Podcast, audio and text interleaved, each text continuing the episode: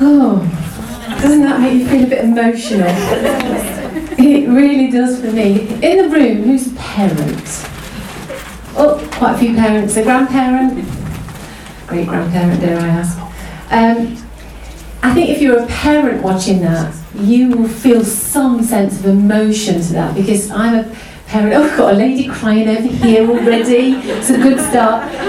I'm a parent of two, not children, they're young adults now, 23 and 25. And when I watch that video, I'm like, where did all that time go? Where did it go? It goes so fast. I've only played that video once. Last year I played it at Elements, and it's just just sets, I think, um, a bit of a scene of, of what we're trying to achieve in kids ministry. I really do believe time moves extremely fast, and we have sig- significant moments of time where we can make an impact in the life of a child. So let me say a little bit about me because most of you will not know me at all, apart from maybe Laura sitting here and Mark. We've known Mark for a long time, and he's finally got here. If anybody was wondering, he's got through that traffic and that snow. Was it bad snow? Yeah. Yeah. Um, so my name is Nicola Ritchie. I have been part of Milton Keynes Christian Centre um, in Milton Keynes uh, for, for a long, long time. We moved there when I was 13 years old. I am a lot older than that now. Um, and so it is very much my local church. It's really where my roots are. Um, and I was always involved to some degree in kids ministry as a teenager. Then when my children were small, I sort of really got back involved. And the motivation for getting involved was I wanted my ch- children to love coming to church. That was my first motivation. I wanted them to want to be there. Um, I would sit and see very disengaged children, and it really broke my heart that they would be sitting and not really engaging in, in anything that was happening. And so, really, my motivation was that I wanted to make a difference. Um, but really, there was a significant moment. This is a word that's really going to keep coming up. A significant moment in my life when I was 32 years of age. I remember it very vividly. My children were six and eight, uh, or about that age, and we were in a meeting, like a a leader kind of forum, and we had a chap come and speak to us, and he, he wanted us to really ask, answer some questions. We had three options. One was if you had a million pounds, what would you do with it? The other one was if you could meet anybody in the Bible, who was it? Can you remember this? Yeah, Who was it? Yeah.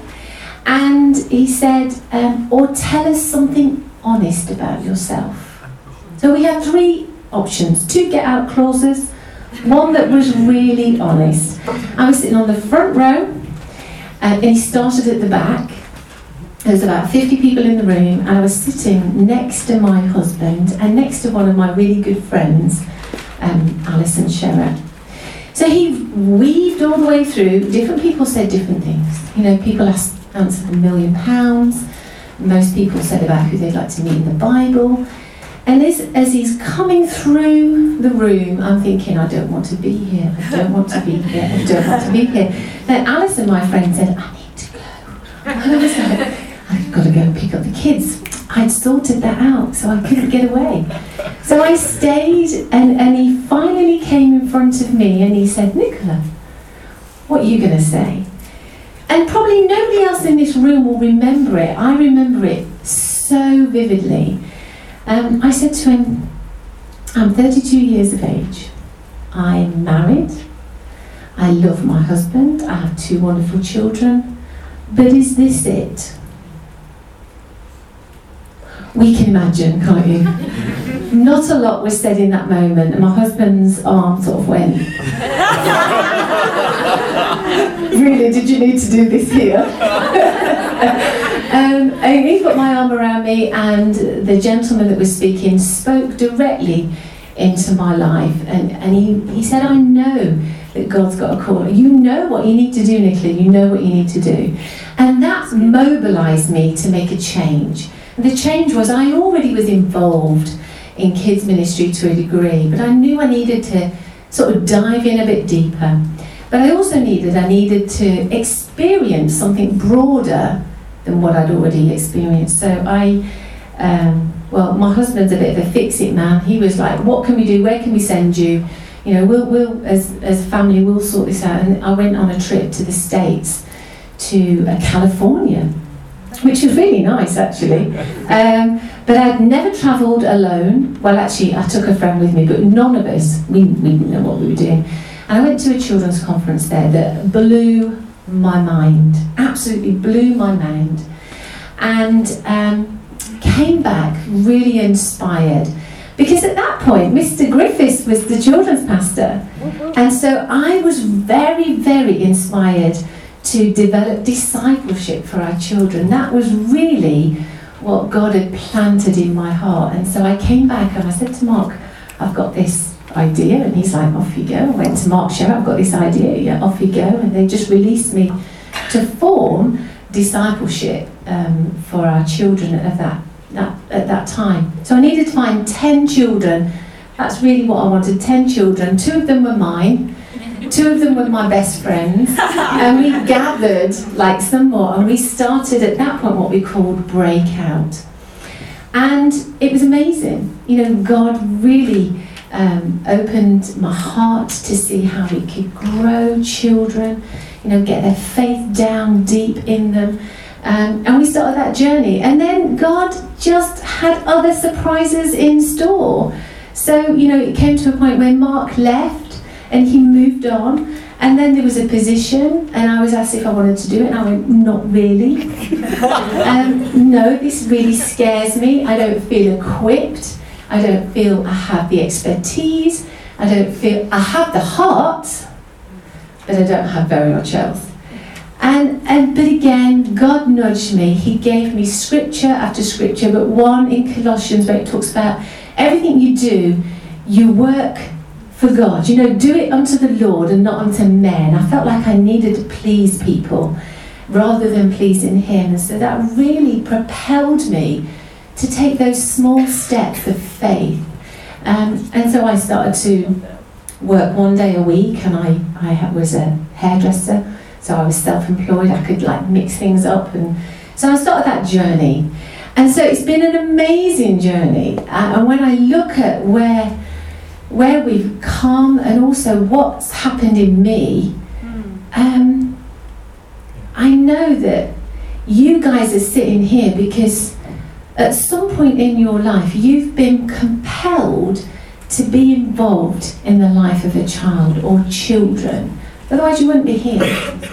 And so I know that God's not finished with you, and He certainly isn't finished with me, and the doors keep moving and opening, and, and, and I get a bit scared and I get a little bit, you know, what does this look like for me? But, you know, what I suppose I'm saying to you is you just got to trust Him and do your work as the, because you want ultimately I want to stand in front of my Lord and Saviour and he say, Well done, Nicola, my good and faithful servant. You did well. You steward well what you gave me. So whatever God's given in your hand, steward it well. So my title today, all of that gives you background because it's about significant relationships. I am extremely passionate about relationships with children. I think they are fundamental to them seeing Jesus in us. And so that's what I'm going to walk you through today. Um, James Comer, uh, or Conway, he's a professor. He said, No significant learning can, ha- can occur without significant relationships. I completely believe that. We've got to build those into our ministries, into our kids' work, whatever it looks like, whether it's Sunday, whether it's Wednesday, whether it's Friday, whatever it is, we've got to build them in. And so today I want to talk about the why is that important and how. How some simple practical steps. I want you to have some practical, I can maybe go home and do something with this. That makes sense? Yes. Now, before I carry on, because no good kids worker would set a challenge Um, you know, so like I'm going to imagine your children here. I want you to sit nice and still. I want you to not disturb the person at the side of you.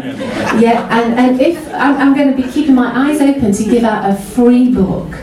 Now, the free book I'm going to give out today is Stop Recruiting and Start Retaining Volunteers. It's an excellent book. Who would like this book? Okay, well, you so just pay attention then. So I'm going to keep you, and, and I'm just going to randomly pick somebody out. You can have that book, take it home. It's such a practical book. It's awesome. And yes, that's fine. So I want to walk us through the why. Now, last year I stumbled across a um, an article from the, the Evangelical Alliance called "It Takes a Whole Church to Raise a Child." So I'm going to read a, a few things from it because I think they're important for us to, to note. And as much as I'm talking about significant relationships we can build with children, I know primarily parents play a vital role in this, and I'll touch on that in a little bit as well. But it says what is particularly alarming is the rate at which we are losing those who grow up in the church but whose faith does not transition into adulthood. According to Christian research, the church in the UK will have lost an estimated 1.1 million children between 1990 and 2020. That's not long away, is it? 2018 now, crumbs. They also predict that in the year 2020, 183,700 children aged under 15 will attend church compared to 375,300 in 2010 yeah. unless we do something about it now. So, most of our religious beliefs, we know this, are formed before we get to the age of eight, um, 18, 13.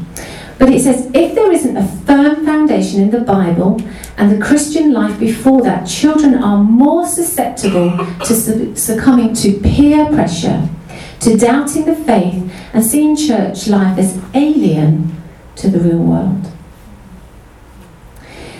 It also goes on in the article to talk about actually, most churches would say, this is important to us. This is really important to us. But then it goes on to say, despite this, less than a third said they know anything about children's ministry within their own church. So it's important to us, but we really don't know anything about it. We don't even know where the kids are, what they're kind of here or they're not here, or we don't know what's going on. So that in itself tells us something. So we have to do something, and you guys are here and you are trying to do something. That's why you're here. Um, I believe relationships certainly influence how our children see God and how our children see the Bible because they do certainly see Jesus to us. Research, has anybody ever read Sticky Faith? The book Sticky Faith, yeah. So, really, if you've not read it, try and get it. It's a great book. But they suggest a child needs five other non parental voices in their life to influence them.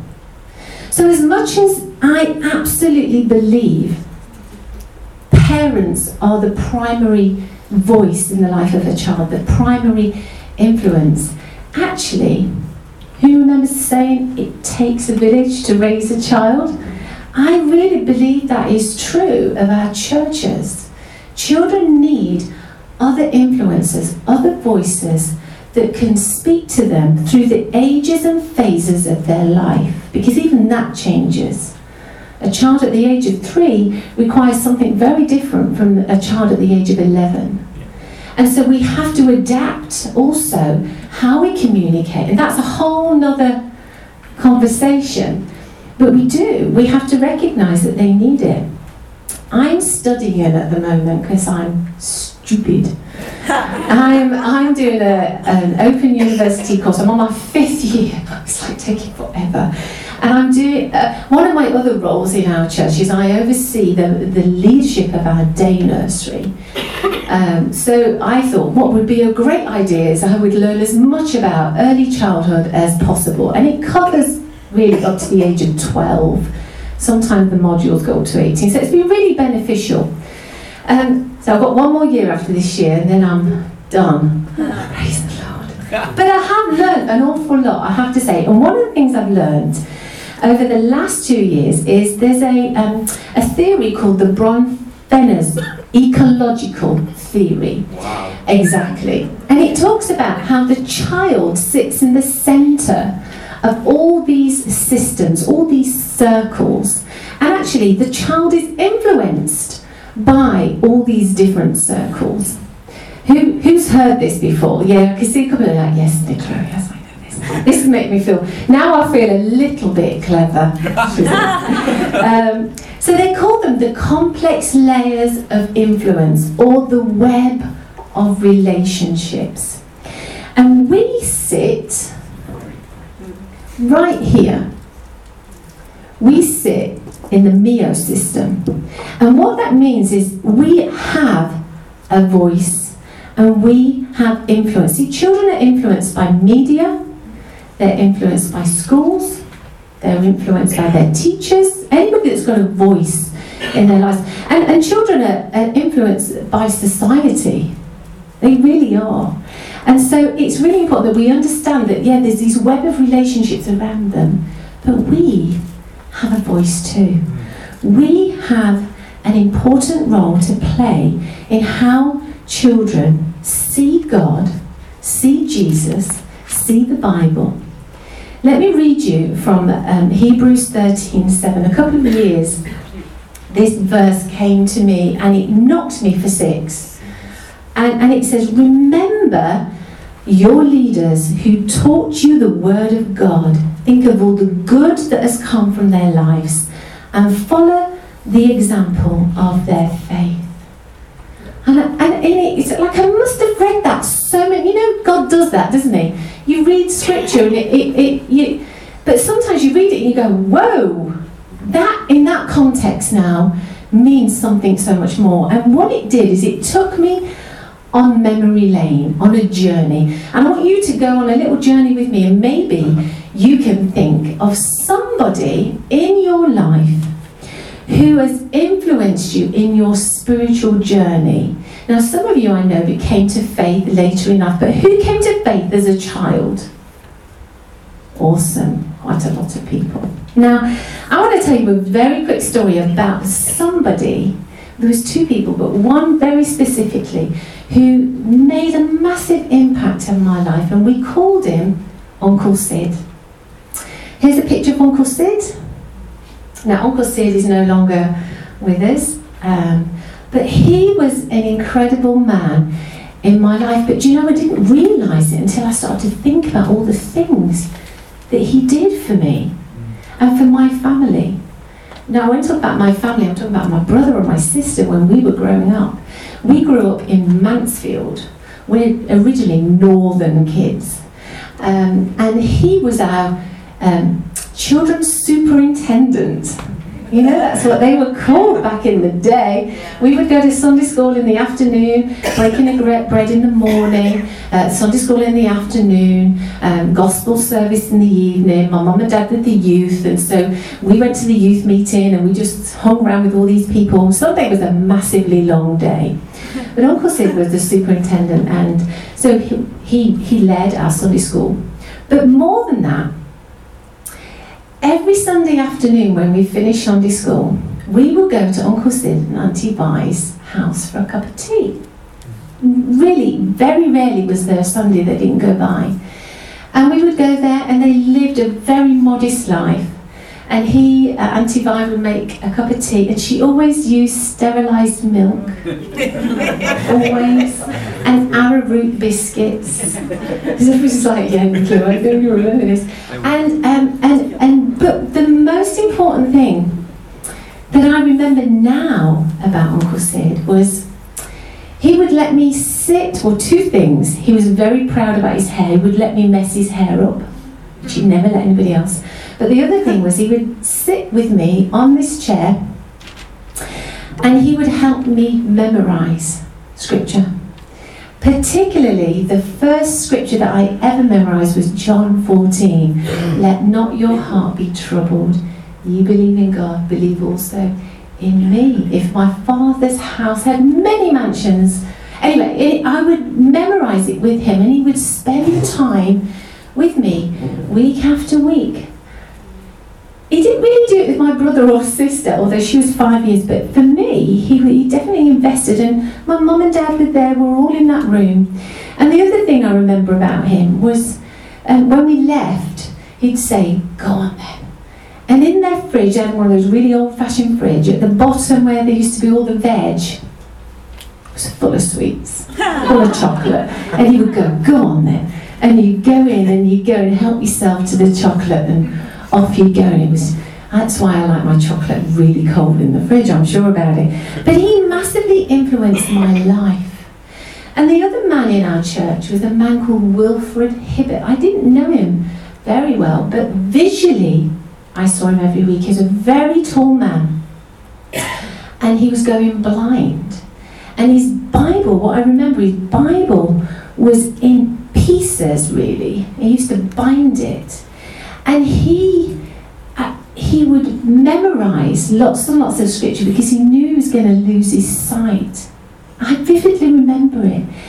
These two men absolutely shaped the way that I thought about God, thought about what the Bible meant. Like if somebody was going to invest all that time into the Bible, why? Why would you do that? And it made an impact on my life as a very small child. You see, kids don't care how many sermons you preach to them. The only sermon they'll hear is how you live your life in front of them. How cool is that? That is absolutely true, isn't it? Yeah. You know, we want to teach our children, absolutely, we do. But it is more than that. And when we talk about the how, I'm going to talk about some, some things that we can practically do that will lead us to hopefully being those examples. So that's the why. The why, I think, is really clear. We have to do something. And we have to do it because we have a voice, we have influence. But the how, how do we do it? Well, we have quite a challenge as kids, leaders, kids, workers. I've got a little video to show you. If could you do? Yeah, thank you. I've got this little video that really just demonstrates again that time. You know, slow down. You know, time keeps going. Well, check this video out. There are 52 weeks in a year. That means that there are 52 weekends that a person could possibly come to church. 52 weeks that a child could come to experience children's ministry at your church. But we know that with vacations, sickness, travel for sports, a perfect attendance record at church is not particularly realistic. According to research by Reggie Joiner, a child in a family that normally attends church is attending approximately 40 weekends a year, 40 hours, and the children's ministry has to lead and foster the spiritual direction of your child. 40 hours a year. That's it. However, a parent or legal guardian to that same child has approximately 3,000 hours with which to teach, communicate, and lead. Not 40, 3,000. So, who should be in charge of our children's spiritual formation? Deuteronomy 6 says it this way Love the Lord your God with all your heart, and with all your soul, and with all your strength. These commandments that I give to you today are to be upon your hearts. Impress them on your children. Talk about them when you sit at home and when you walk along the road, when you lie down and when you get up. Tie them as symbols on your hands and bind them on your foreheads. Write them on the door frames of your houses and on your gates. Your children's ministry has 40 hours. You have 3,000. 3,000 hours to lead and foster the spiritual direction of your child. So is it possible that what happens at home is more important than what happens at church?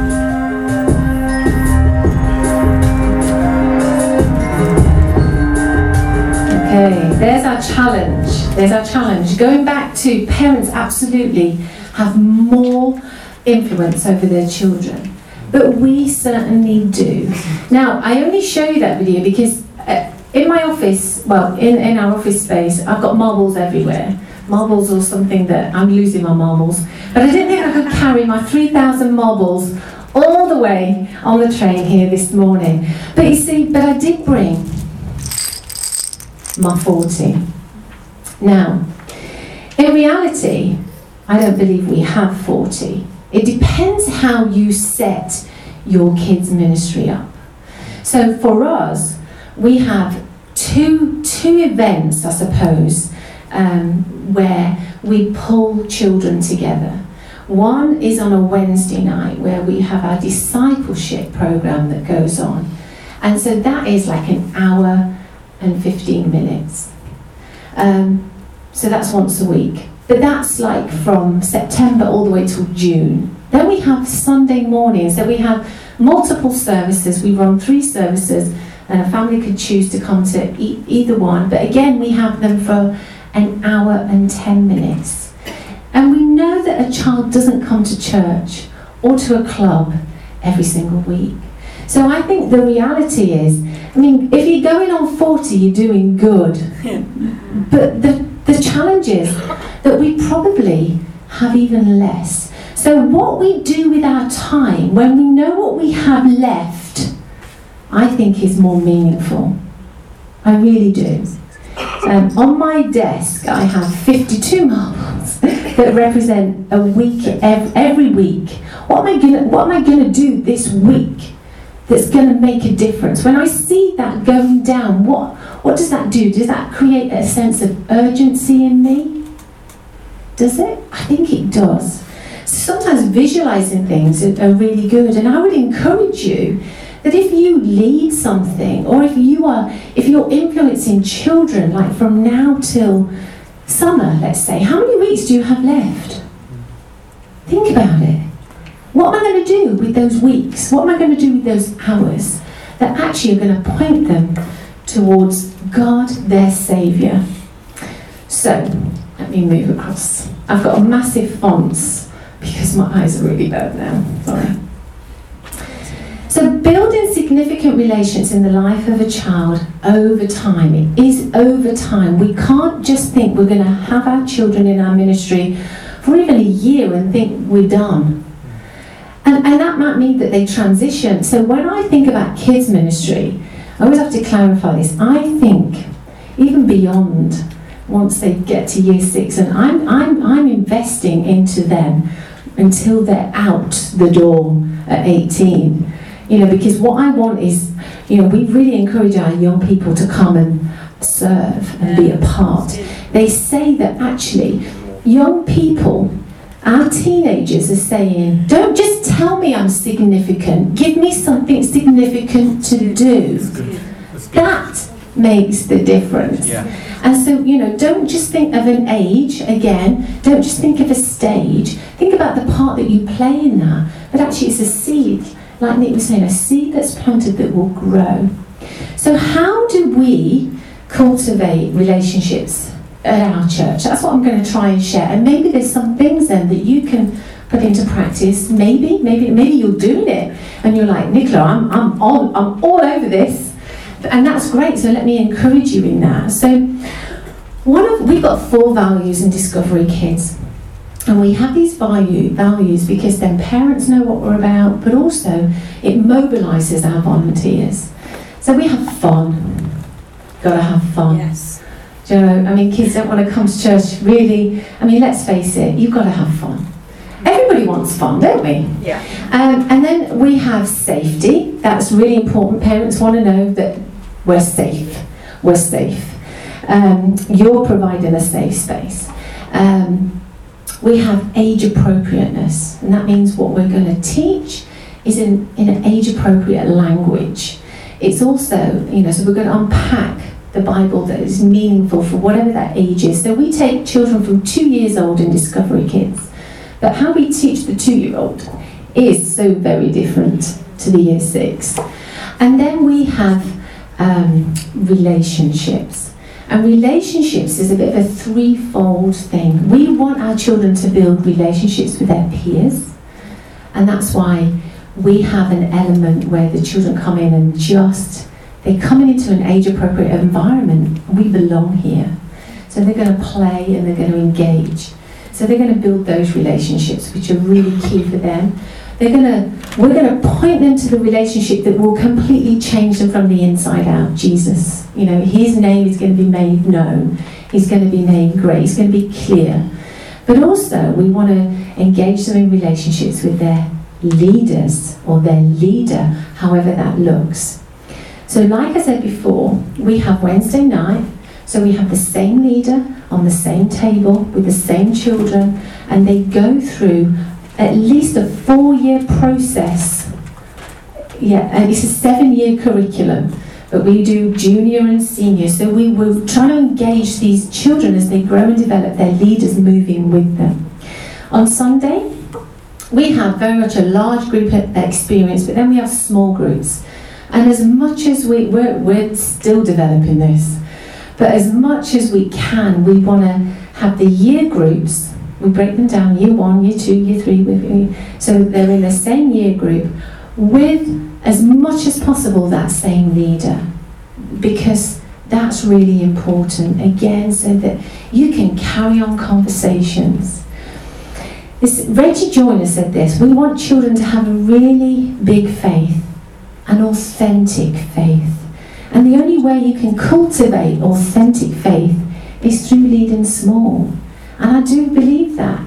So think about your setting now. Now you you may be at an advantage. I'm telling you, if you if you have a, a small bundle of children, you you you you're in the best position to be building significant relationships. But if your if your church size is beyond 10, then you really need to start thinking about breaking them down a little bit because meaningful conversations can't happen in a bigger group. Yeah. They can happen, but they're a little bit chaotic. Let's face it. You know when you look, they really are because everybody wants to have a say. So so we want to build, I think it's gone up there every again. This is a great quote from Rita. Not that I know Rita at all. It makes sound like we're like this. No, we don't. Every child deserves a champion, an adult who will never give up on them, who understands the power of connection and insists they become the best they can possibly be. Don't you want to be that in the life of a child? I do. I want somebody, maybe in the future, to go, remember those leaders that taught you? I want them to say, you know, they taught me, not because I want any record, but I want to know that my life has made an impact. you know, I may never see the fruit of that. Uncle Sid never saw the fruit of what I did in my life. He didn't. But he made, when we get to eternity, we're going to have a party I'm going to say, Uncle Sid, you made such a difference in my life and you never knew it.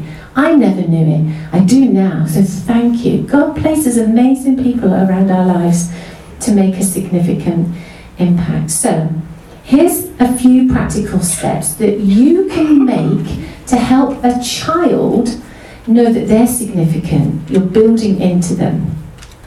And if you're leading your kids' ministry, maybe some of these things you can take to disseminate to your volunteers. So here they are. They're not rocket science, honestly. So my first one is be present. Okay, you've got to show up. You've got to be there, haven't you? You've got to be there to make a difference.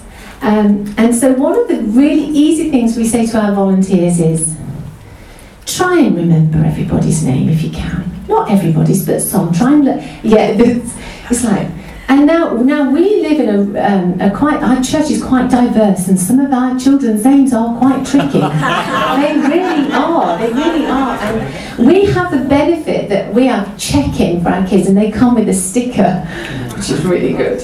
And, but, and it's amazing because kids, when when they're younger, you're like, oh, Esther, it's really love to see you. And Esther's like, she knows my name. Yeah. Not the fact that you have a sticker, but even that gives you a prompt. So we try and set our volunteers up to win, yeah. but equally, it would be great if they could know their children's name without using the sticker. But that's an aid, isn't it, to start?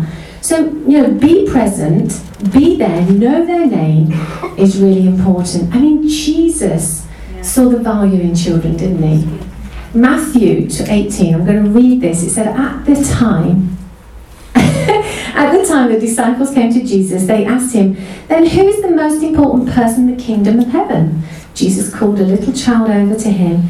He had the child stand among them Jesus said, What I'm about to tell you is true. You need to change and become like little children. If you don't, you will never enter the kingdom of heaven.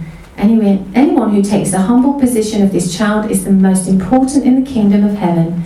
Anyone who welcomes a little child like this is one, in, in, in my name, it welcomes me. Jesus knew the audience of a child. He, t- he said about, he didn't say become childlike, he's like become like a child. And so, one of the things I think is really important for people that are working alongside children, yeah, know their name, but know, know a little bit about them, what makes them tick. You know, what are the things that, you know, they listen to, they watch, um, and it changes all of the time. So, I've got a little game, and it's really not that difficult, but it's like guess Guess who's beyond the slide? So, are we ready? Who's this? Oh, they're good. It's wrong. Oh, they're not good. Hermione. You want the answer? Yep. Oh, Ron. Ah, who got Ron? Nobody got right. I'm going to trust the lady. I, I'm not going to throw the packet of. Throw. This might knock somebody out, actually. I'll give it to you at the end. Okay, next one.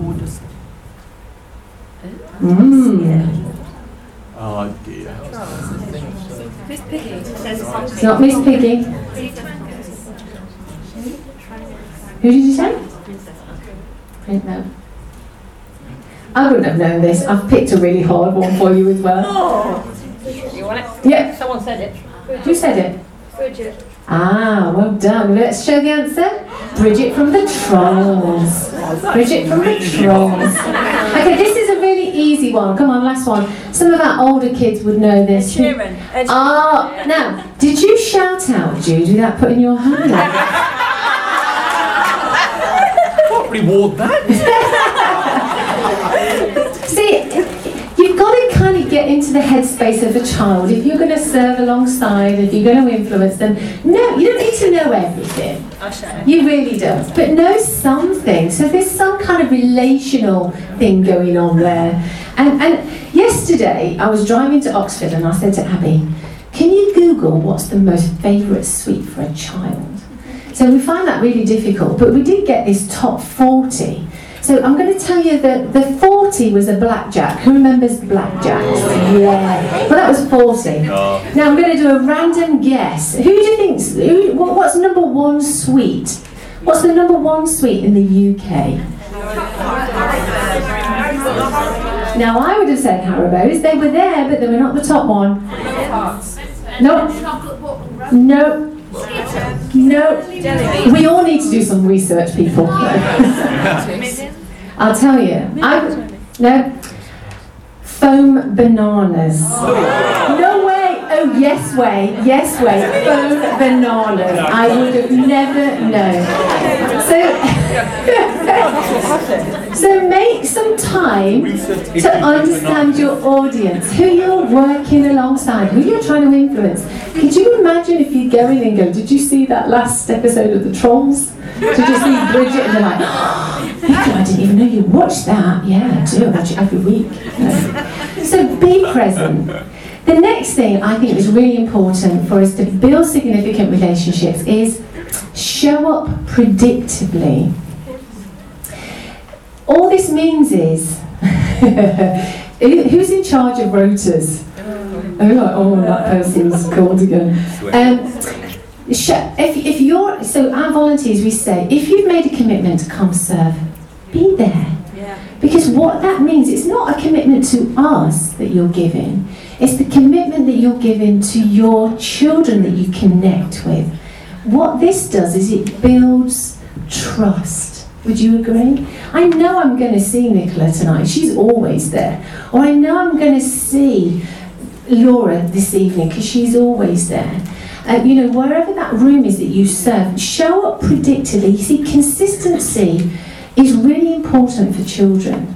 It's really important for children as they're very small. So, how we do our rota in our preschool area is we, we really try and keep it quite tight so that those familiar faces are always present, particularly our two year old room. You know, two year old coming into a room that they don't know anybody, they are not staying. Whereas if they come in and they see Dr. Teo, who's amazing, they're, they're like high fiving and they're, they're really relaxed, they're ready, they have this sense of belonging, they feel value because someone's there that they know. So we say show up predictably. This shows that children that you know they can trust us, we're going to be there. Now that doesn't mean things change, you know, there's always things when we're on holiday and stuff like that, that's different. But if you've made that commitment, we really say to our Wednesday night volunteers who commit to journey through discipleship with our kids, you know, make that commitment to be there every Wednesday. The other thing we ask our guys to do, and don't laugh at this, but show up mentally. Mhm. In other words, come and be fully present and fully engaged for the next hour and 10 minutes. Whatever it is, put your phone away. You know, don't go in, and, and it's a challenge. You know, you've not seen, I've not seen Laura all week, I just want to catch up with her. But I'm running late, I've only just arrived, all the children are coming in, and now I'm just having this one to one. You know, what's your week been like? All these children have come. No, no, if you've made a commitment to come and build significant relation with, with children for this next hour, next two hours, you are gonna, we want you to be fully engaged, fully present, and mentally in that space of I'm here to be with you, to serve you, and to help you grow. And so that's what we ask our guys to do. The other thing we do is we say show up randomly. Now, what that means is we have, um, particularly on a Wednesday, we know when kids are going to have their birthdays. So we give our volunteers with the dates of birth so they can get a birthday card, just a birthday card, you know, ready. So they can give it to them on the, on the night of the birthday, or they give it to us and we post it for them so they, that child gets that from them. And, and actually, the other thing that we do, which I think is really cute, is we ask volunteers if they want to send a postcard to a child, that maybe in a group, something's happened that night, a great conversation, they prayed for the first time, I don't know, whatever it is, and we want to make a mark on that particular thing.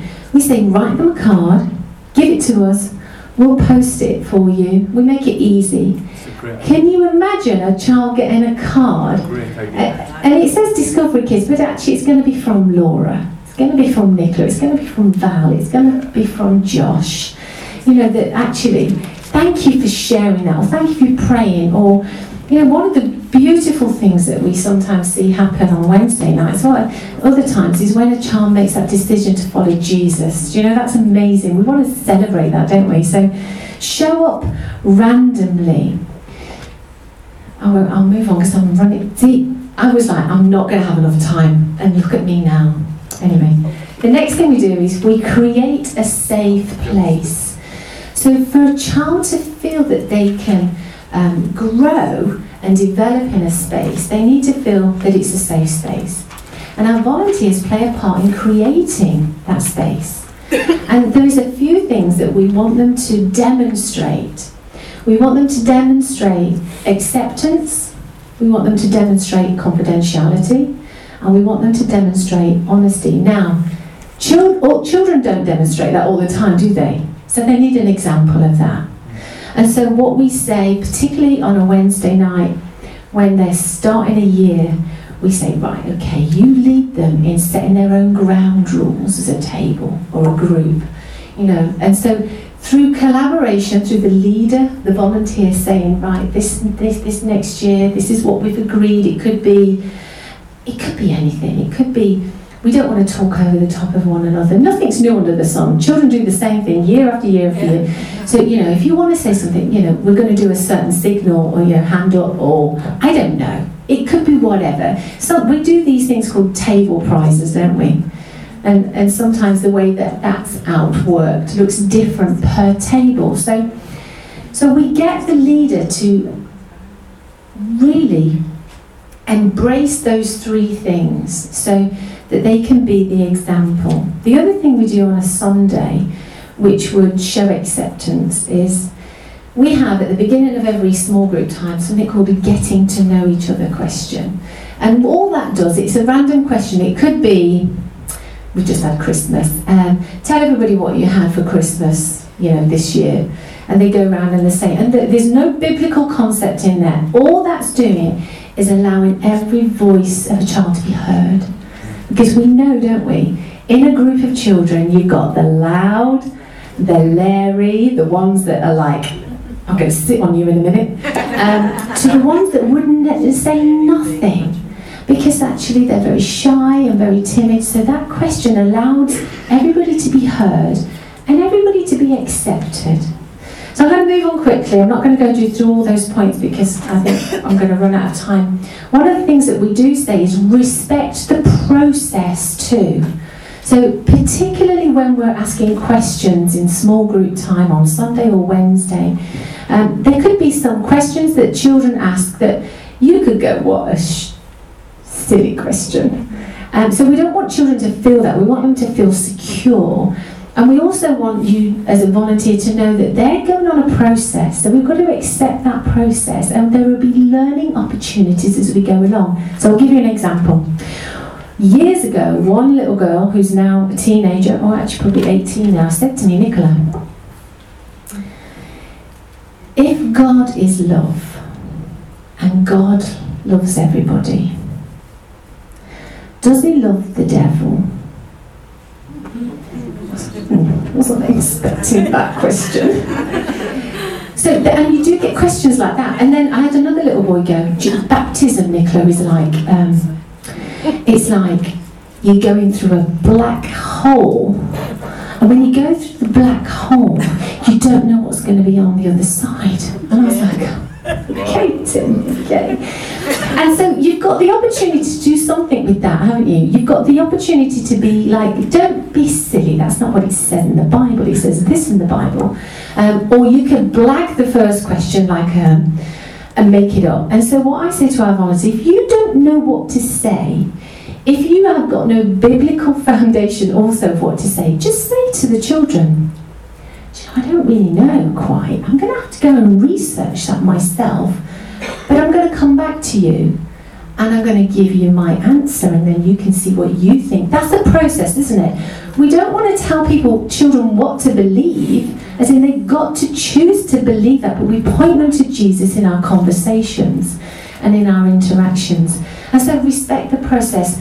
And that takes a little bit of a way. Sometimes volunteers like, I don't know enough about the Bible to do this. Well, none of us do really. Come on, we're all on a journey. We're all learning. So let's take the pressure off. Respect the journey. If you don't know, ask somebody else. Somebody surely will. And then let's give children truth. Um, I've got a great quote here that says, The better you know a child, the better you can influence them with truth, which is absolutely true. I'm going to do one last point, which is make it personal. This is really important that we speak to our people that are interacting and building relationships with our children. Inspire them by your faith. Going back to my first point. Um, you see, kids need to see Jesus. We're missing that one because I haven't got time. Yeah, there you go. Um, kids need to see Jesus in you. You cannot pour out what you do not possess. So we have to continually be pouring into ourselves as followers of Jesus to know more about Him, more about His love for us, so that we can pour out to the children in our church. You know, the Deuteronomy 6, again, it's love God with all your heart, soul, and mind, isn't it? And love your neighbour as yourself. Simply put, love God, love others. And I fundamentally believe when children love God but understand God's love for them, how God sees them, it defines how they see themselves, and therefore they are enabled to love others easier. Not easy, easier, because we all know loving others actually is the tricky part, isn't it, of the great commandment. Loving God, yeah, I can do that. Oh, hang on a minute, I don't quite like you. You, you. you don't really, you know, you don't think like I think.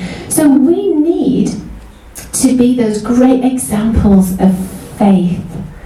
Um, Reggie Joiner said, You are not just called to teach kids the Bible, you are called to lead them into a growing relationship with Jesus Christ. That's fundamentally it, isn't it? You know, the way we get there, we can have some methods around that, but essentially, the message of Jesus never changes. The methods of how we deliver can be different. All our children will look different, all our ministries will look different, and that's okay. I don't want you to be like Milton Keynes Christian Centre.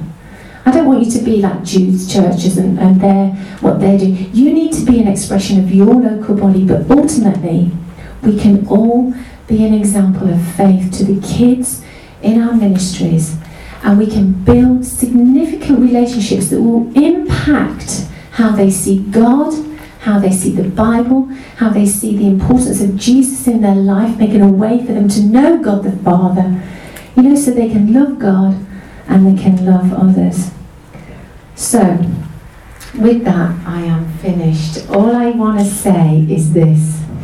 We've got loads of things happening at Elements, and I've got a special offer for you, just for you today.